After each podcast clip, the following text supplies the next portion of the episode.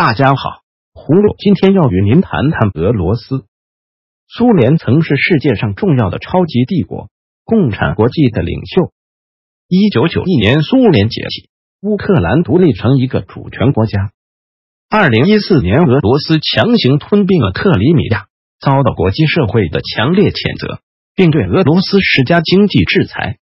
很不幸，今天葫芦听到了来自克里米亚的坏消息。十月十七日，一名二十二岁学生罗斯里亚科夫持枪闯入黑海地区克里米亚港市克赤一所技术学院，开枪乱射，造成至少十九人丧生和大约五十人受伤。凶犯其后举枪自尽身亡。俄罗斯调查委员会表示，这是一场大屠杀，并非恐怖攻击事件。罗斯里亚科夫于十七日下午持枪闯入克赤市技术学院后，持枪在校园内疯狂乱射。针对作案动机，目前尚无线索。学生和教职员形容，当时现场一片混乱，惊慌失措的学生试图逃离建筑物。他们表示。首先传出爆炸，接着又发生多起爆炸，然后是一阵枪击。在俄罗斯南部度假，弟弟索性会晤埃及领袖的俄罗斯总统普京宣布为受害人默哀。普京说：“这是明显犯罪，将会审慎调查犯案动机。”这所技术学院的校长格瑞班尼科娃告诉克里米亚媒体：“到处都是尸体，到处都是孩子的尸体。”这是真正的恐怖行径，在我离开后约或十分钟发生。对该事件，葫芦很伤心，因为十九个无辜的年轻的生命消失了，他们的梦想还没有实现，就像十九个花朵还未绽放就凋谢了。葫芦为该校的受害和受伤的学生及其亲人祈祷，愿逝者安息，生者平安。下面，葫芦要与您谈谈中俄两个大国的关系。因为今天葫芦被美国之音一则报道吸引了。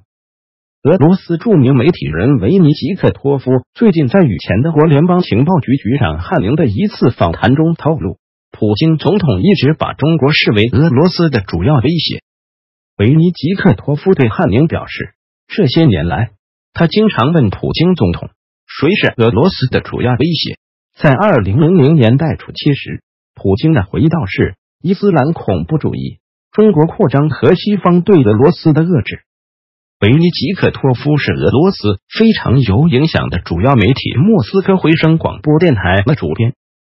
这家电台被认为是俄罗斯目前屈指可数的几家亲西方自由派媒体。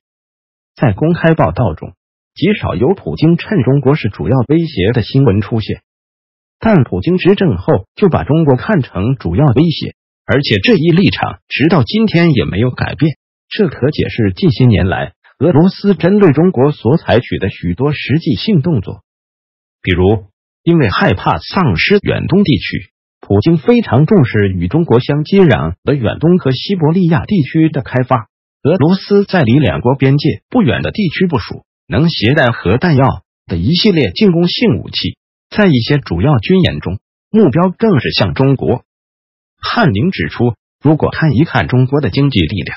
到二零二五年时，中国还想在许多领域领先世界。中国对我们所有人，包括俄罗斯在内，都构成威胁。西方应与俄罗斯携手，共同应对中国在一些领域的挑战。葫芦很赞同维尼吉克托夫 关于中俄关系的看法。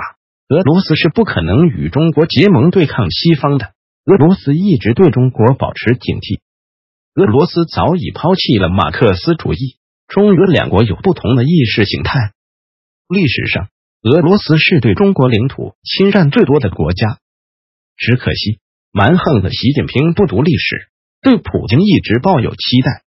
最后，葫芦再谈谈今年七月曝光的假疫苗事件处理结果。十月十六日，中国药品监督管理局公布对长春长生公司的一系列行政处罚。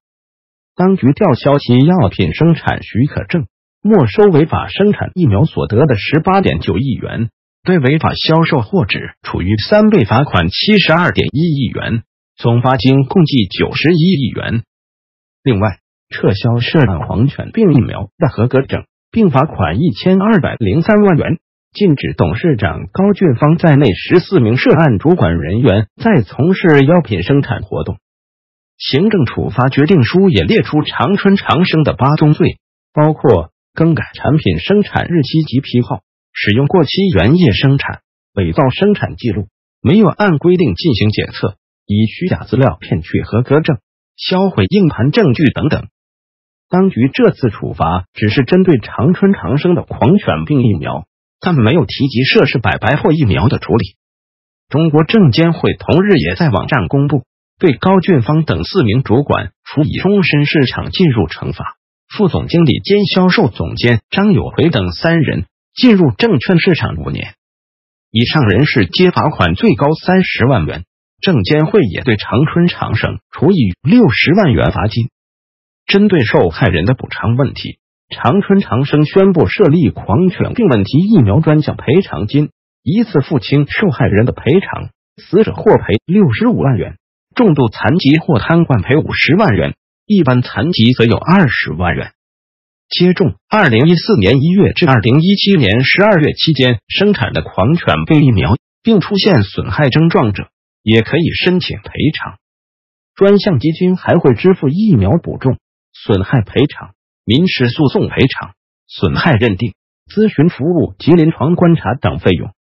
葫芦对中国政府的上述处罚决定和对受害人的赔偿支持，对董事长高俊芳等责任人终身禁止从事医药生产和进入证券市场的处罚决定赞成。但葫芦更关心如何避免该类事件再度发生。如果不改变中国现有政治制度，下一个灾难已经在路上。好了，今天葫芦就与您聊到这里，明天再见。